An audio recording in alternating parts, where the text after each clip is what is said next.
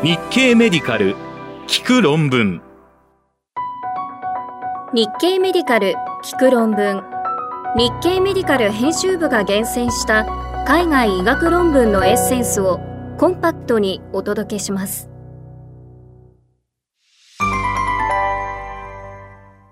はじめに2022年6月6日に日経メディカルで紹介したコロナ後遺症と他の疾患による後遺症を比較した研究の結果です。ジャマサイケアトリー氏から COVID-19 後遺症の神経精神疾患リスクは他の重症呼吸器感染症と同様イギリスオックスフォード大学の研究グループは COVID-19 回復者のその後12ヶ月間の神経精神疾患発症リスクをパンデミック期間中に COVID-19 以外の重症の急性呼吸器感染症で入院した患者と比較するコホート研究を行い、両軍間のリスクに差が見られなかったと報告しました。結果は2022年5月11日のジャマサイケアトリー誌電子版に掲載されました。COVID-19 患者は後遺症として神経精神疾患を発症するリスクが高い可能性があります。しかし、重症急性呼吸器感染症患者は退院後に神経精神疾患や認知機能障害のリスクが増加し、一般の母集団より発症率が高いことが、すでにパンデミック前に報告されていました。そこで著者らは、そうした症状が COVID-19 特異的ではなく、急性呼吸器感染症が重症化した患者に見られる一般的な後遺症である可能性を検討することにしました。一般的な母集団と COVID-19 や重症急性呼吸器感染症後の神経精神疾患リスクを比較したところ、不安障害の調整ハザード比は重症急性呼吸器感染症が1.86で、COVID-19 では2.36でした。認知症のハザード比は、重症急性呼吸器感染症2.55と COVID-19.2.63。精神障害は、重症急性呼吸器感染症3.63と COVID-19.3.05。抑うつは重症急性呼吸器感染症3.46と COVID-19.1.95 双極性障害は重症急性呼吸器感染症2.26と COVID-19.2.26 でした。関連する医薬品の初回処方についての分析結果も同様でした。重症急性呼吸器感染症を基準とし、COVID-19 と直接比較した場合には、抗精神病薬の処方リスクは COVID-19 の方が優位に低く、それ以外の分析結果に優位さは見られませんでした。心筋梗塞で入院後に生存退院した患者とリスクを比較すると、不安障害を新たに発症するリスクは重症急性呼吸器感染症 COVID-19 ともに心筋梗塞後よりも低くなりましたが、認知症を発症するリスクは、どちらも心筋梗塞後よりも高くなりました。詳しい内容は日経メディカル聞く論文で検索してください。論文コラムへのリンク先を掲載しています。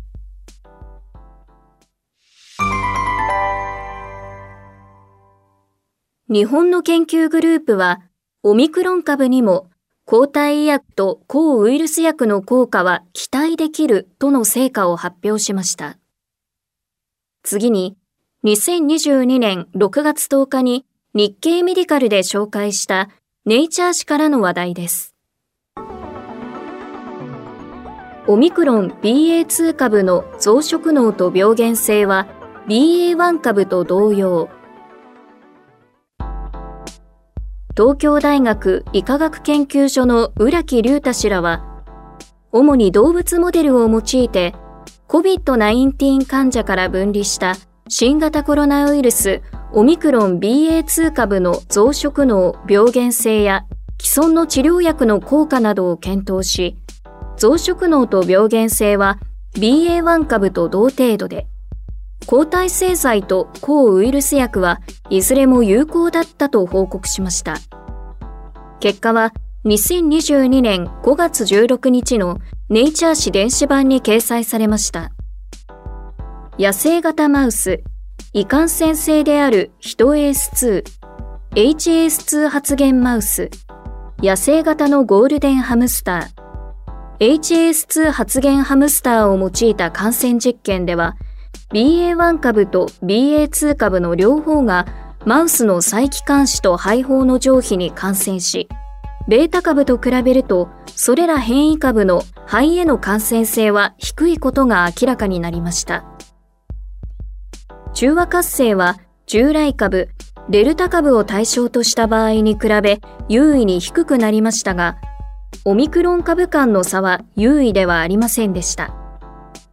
2回接種後にオミクロン株にブレイクスルー感染した人の中和活性はデルタ株を対象とした場合よりも低くなりました。治療用モノクローナル抗体であるイムデビマブ、カシリビマブ、チキサゲビマブ、シルガビマブ、またはソトロビマブの全体の S3O9 や抗ウイルス薬のモルヌピラビル、ニルマトレルビル、S217622 の効果を BA2 株を感染させたハムスターで検討したところ、感染から4日後の時点で肺でのウイルスの増殖が抑制されることも確認しました。詳しい内容は日経メディカル聞く論文で検索してください。論文コラムへのリンク先を掲載しています。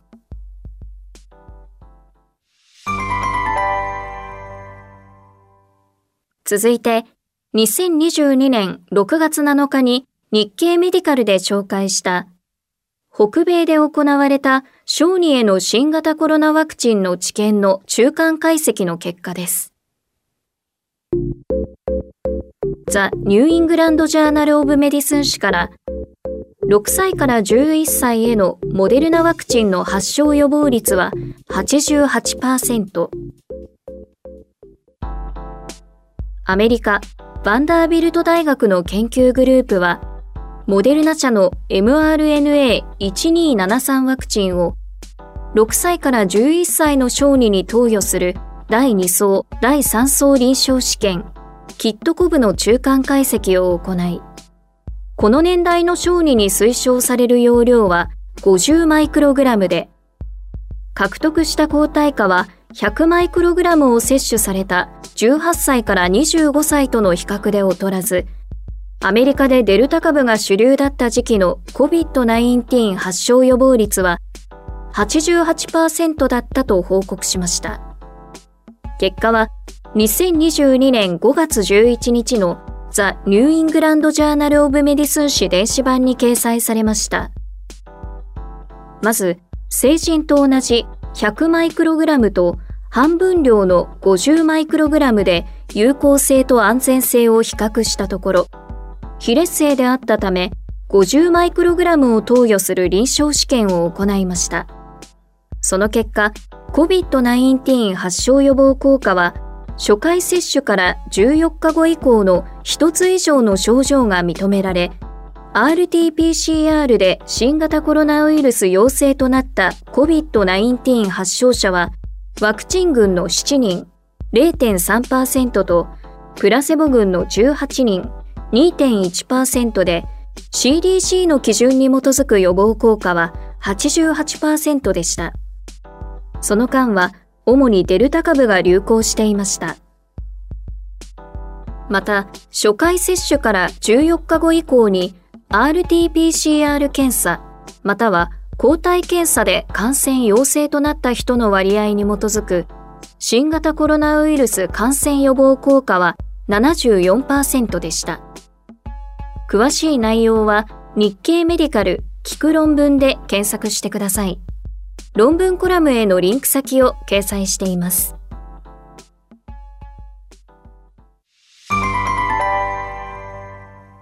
続いて、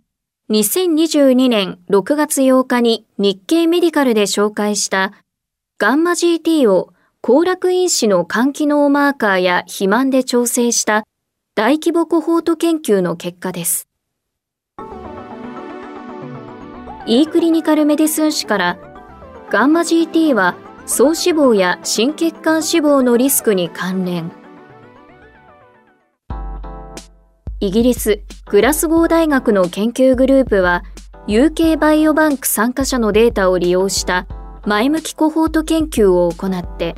血中ガンマ GT コーチは他の肝機能マーカーのような行楽因子を調整した後でも飲酒や肝機能障害だけでなく総脂肪や心血管関連死亡リスク増加とも関連が見られたと報告しました。結果は2022年5月12日の e クリニカルメディスン誌電子版に掲載されました。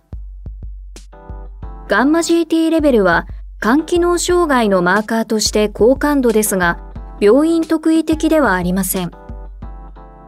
ガンマ GT コーチは肝疾患以外でも心筋梗塞、心不全、心血管死亡率のリスク増加と関連が見られるとする報告もありますが、心血管アウトカムとの関連を報告した研究では、行楽因子となる ALT、AST、ALP といった肝機能マーカーの影響を調整できていませんでした。そこで著者らは UK バイオバンクの大規模コホートを追跡してガンマ GT が肝疾患だけでなく心血管疾患のリスク増加に関連するマーカーとしても有望かどうかを検討することにしました。その結果、ガンマ GT は一般に高齢者、喫煙者、肥満者、飲酒量が多い人、加工肉と赤身肉の摂取が多く、果物と野菜の摂取が少ない人、身体活動量が少ない人で高くなりました。また、ガンマ GT コーチの人では、総コレステロール、ALP、ALT、AST が高く、HDL コレステロール値は低くなりました。さらに、BMI、ウエスト周囲形、その他の強変数で調整後も飲酒量が多いことと強力に関係していました。また、飲酒量とウエスト周囲形で調整すると、BMI とガンマ GT の関係は優位でなくなりました。ガンマ GT 値10%タイルに相当する14.5ユニットパーリットルの人々と比較すると、基準域上限の前後に相当する女性では48ユニットパーリットル、男性で60ユニットパーリットルの人の総脂肪のハザード比は1.15と1.31と優位に高く、肝関連脂肪、心血管脂肪のハザード比も高くなりました。脂肪との関係と比較すると、ガンマ GT と心血管疾患、心筋梗塞の発症の関係は引き続き優位ではあるものの弱くなりました。肝関連疾患、肝細胞がん、心不全との線形関係は優位でした。ガンマ GT と個々のアウトカム、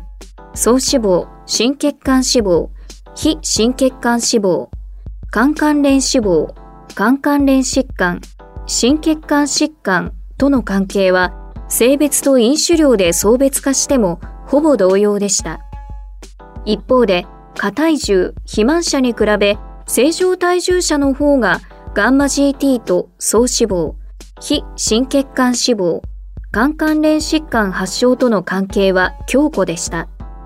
系統的冠動脈リスク評価アルゴリズムにガンマ GT を加えると死亡リスク予測の精度が向上するかどうかを検討したところ、心血管疾患による死亡リスク予測における C インデックス値は向上し、個々の心血管イベントによる死亡リスク予測でも同様でした。また、ガンマ GT の追加は、中年リスクが5%以上の高リスクに正しく再分類される人を1.24%増やすと推定されました。詳しい内容は日経メディカル聞く論文で検索してください。論文コラムへのリンク先を掲載しています。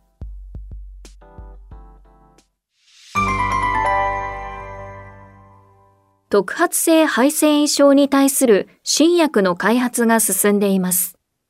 最後に、2022年6月9日に日経メディカルで紹介した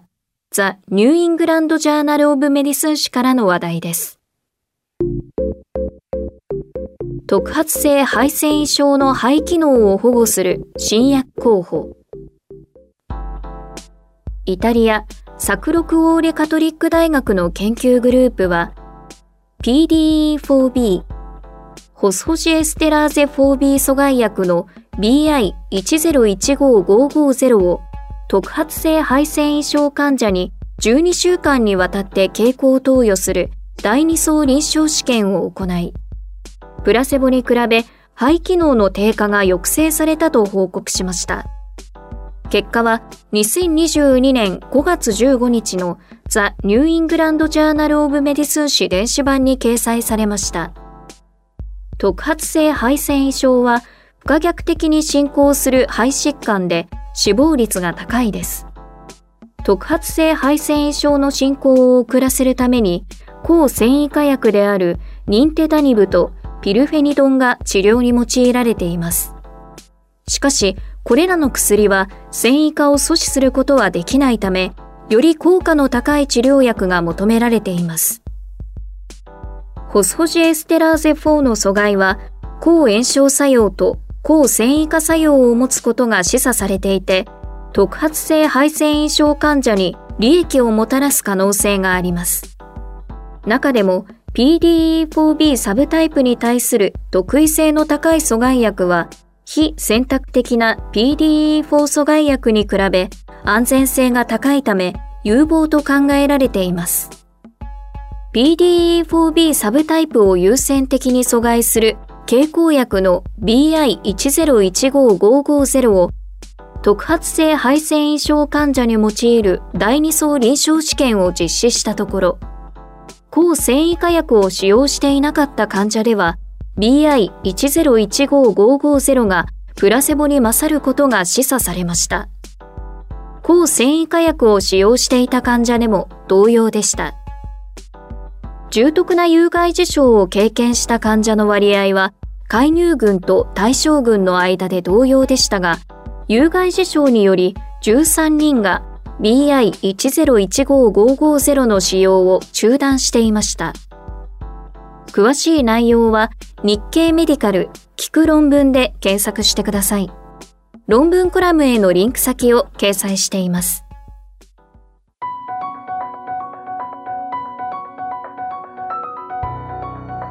日経メディカル聞く論文。